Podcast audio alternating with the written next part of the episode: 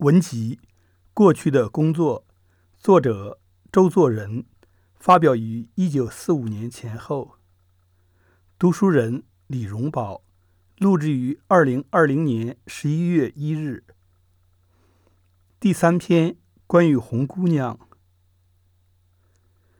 日前教阅银茶史，看到前边二十四节讲庙会里玩具的地方，觉得很有意思，特别是红姑娘，这是一种野草的果实，生得很好玩，是儿童喜爱的东西。据说在《尔雅》中已经说到，但是普通称为酸浆。最初见于《本草》，陶隐居曾说明过它的形状。《本草演义》里寇宗奭说得更详细一点，现引用如下：酸浆今天下皆有，苗入天茄子，开小白花，皆青稞，熟则深红，稞中子大入缨，也是红色的，缨中复有细子，如洛苏之子，食之有青草气。明周献王救荒本草也说得很好。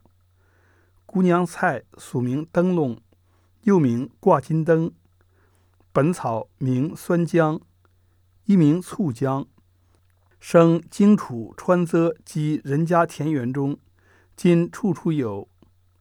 草高一尺余，苗似水浪而小，叶似天茄，摘小，又似人苋，叶颇大而尖，开白花，结房入囊，似野西瓜，硕形如撮口布袋，又类似灯笼，囊中有实，如樱桃大，赤黄色，味酸，鲍山野菜博录卷中所记大体相同。微云一名红灯笼，此外一名甚多，《本草纲目》卷十六李时珍说明。酸浆依子之味名也，苦枝、苦丹以苗之味名也，灯笼、皮变以果之形名也。这个皮变就是呃皮帽这个意思，说灯笼果外面那个皮像皮帽。王母、洛神珠依子之形名也。红姑娘之名盖亦有于果实之形于色，此在元代已有之。张新泰著《宦海浮沉录》中有塞外鸟兽草木杂食十一则，其一则云：天禄十余，引许一魁原故宫记。鬃毛殿前有野果，名红姑娘，外垂绛囊，中含赤子如珠，酸甜可食，盈盈绕气，气就是台阶，与翠草同方。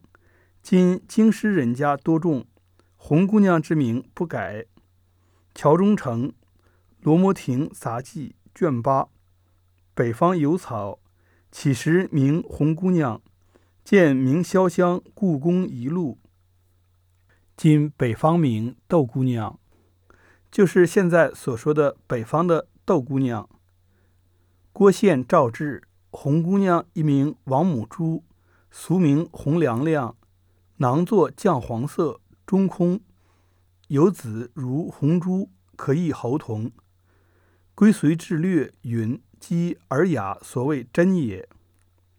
真是一个草字头，下面一个咸，咸甜的咸。吴奇俊《植物名实图考》卷十二酸浆条案语中引，原故宫记，又云，又说道：燕赵比熟，燕赵那些美女，披其驼轭，撕开它像口袋样的花托，于簪与髻，就是像簪子那样插在他的发髻上。卧单得得，得是白勺的，卧单就是细腻细腻的红珠子。呃，这个得得可能是灼灼啊，就是红艳艳的样子，俨然与火旗木楠比例。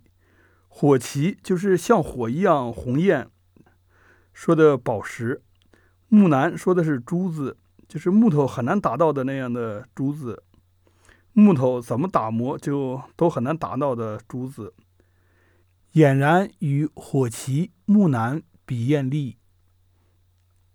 原乃贤诗，忽见一枝长十八，摘来插在帽檐前。这一位长十八也是红姑娘，不知确否。复查敦冲著《燕京岁时记》，作于清末，其中有说道：每至十月，市肆之间有赤苞、豆姑娘等物，赤苞万生，形入甜瓜而小，至初冬乃红，柔软可玩；豆姑娘形入小茄，赤如珊瑚，圆润光滑，小儿女都爱之，故曰豆姑娘。按赤苞及瓜蒌，豆姑娘当初不明白是什么植物，看上文豆姑娘的名称，可见这就是酸浆。虽然其意义仍不可解。豆，豆子的豆，与斗争的斗二字，不知哪个是对的，或者当作豆引豆的豆，一个豆字的豆，一个直字旁。综合各种说法看来，大概酸浆的用处除药料以外，其一是玩，其二是吃。现今豆姑娘这名之外，普通还称作豆腐年。但是在日本，儿童或者说妇孺爱酸浆的原因，第一还是在于玩，就是拿来吹着玩耍。据有些用汉文写的日本书籍引用，如《本朝实践》卷四云：酸浆田园家圃都有种的，草不过二三尺，叶入钥匙头而薄。四五月开小花，黄白色，紫心白蕊，状入中花之杯。无瓣，但有五尖，结于鳞壳，共五棱，一枝一两颗。下旋如灯笼状，下青，至秋变红，颗中一颗如金琚而深红，珊瑚色。女儿爱玩，去穰河吹之，嚼之耳鸣，作草蛙声。或研自藏风，为冬春之用，亦为刨储之功。或注下土用的井水，土用是土王用事，在夏中就是在伏天的时候。或注下土用的井水，自连赤科之酸浆子，至冬春而外壳如纱，露中间的红紫，似白沙灯笼中的火。若过秋不换水，则易败。又《河汉三才图会》卷九十四上这么说：按酸浆五月开小花，纯白，盖儿亦白色，地青，五州江户、丰后平家山、河州慈田郡多出之，宿根自生。小儿除去中白子，为虚壳。含之与舌上，压吹则有声，抚吹阔则似提灯。其外皮五棱，生青熟赤，似酱囊。纹理入青鳞翅，青鳞就是蜻蜓。纹理如青鳞翅而不柔脆，言字可久住。这里特别注意，如说白沙灯笼中的火，又说纹理如青鳞翅膀，都很有趣味。又一特色则说到儿童怎样吹酸浆子。像平常一提到酸浆，第一联想便是如上文所说的鸣作草蛙声，据说源于宝宝斗妻，意思即是鼓家，就是鼓起腮帮子。虽然这在言语学者或者还未承认，吹酸浆子是中流一下妇女的事，小女孩却是别无界限。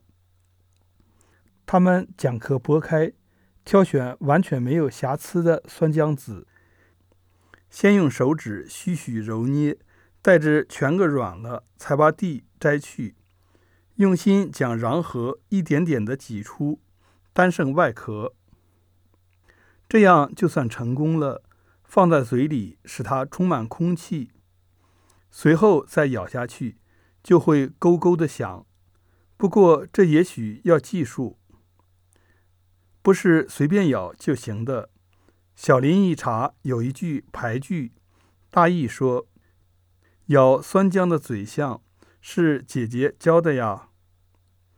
这里如曹与艺术的作者金井紫云所说，并没有什么奇特之处，也没有一茶那一路的风刺与飘逸，可是实情实景老实的写出。这样用的酸浆普通有两种，一稍大而色红，日本名单波酸浆，即中国的红姑娘；一小而轻，名千层酸浆，意云繁生，意思是多生，生的很多。中国不知何名，故称为小酸浆。此外有海酸浆，那就不是植物的果实了。辛亥年若月紫云著有《东京年中形势》二卷，卷上有一节讲卖酸浆的文章，说及酸浆的种类，云在店头摆着的酸浆种类很多，单波酸浆不必说。海酸浆种类内有长刀、达摩、南京、道生、吹火汉等等，因形状而定的种种名称。有一时曾经流行过很怪象的朝鲜酸浆，现在却全然不流行了。近时盛行的有做成茄子、葫芦、鸽子这些形状的橡皮酸浆，所有这种酸浆染成或红或紫各种颜色，排列在店头。走近前去就闻到海酸浆的清新的海滩的香味，觉得说不出的愉快。闻了这气味，看了这店面，不论东京的太太们还是小姑娘，不问是四十岁的中年女人，都想跑上前去说给我一个吧。海酸浆从前说是后鱼的蛋，后来经人纠正说都是海螺类的蛋壳，拿来开一孔，除去内容物，色本微黄，用霉醋浸染，都变成红色的，有各种形象，随意定名，本系胶质，比植物性的当然更耐久，只是缺少雅趣。橡皮酸浆更是没有意思，气味特别恶劣，不及海酸浆又有海的气息，而且又出于人为，即使做得极精致，也只是化学胶质的玩具一类而已。作于一九四五年五月十五日，续草木虫鱼之一。这一节结束。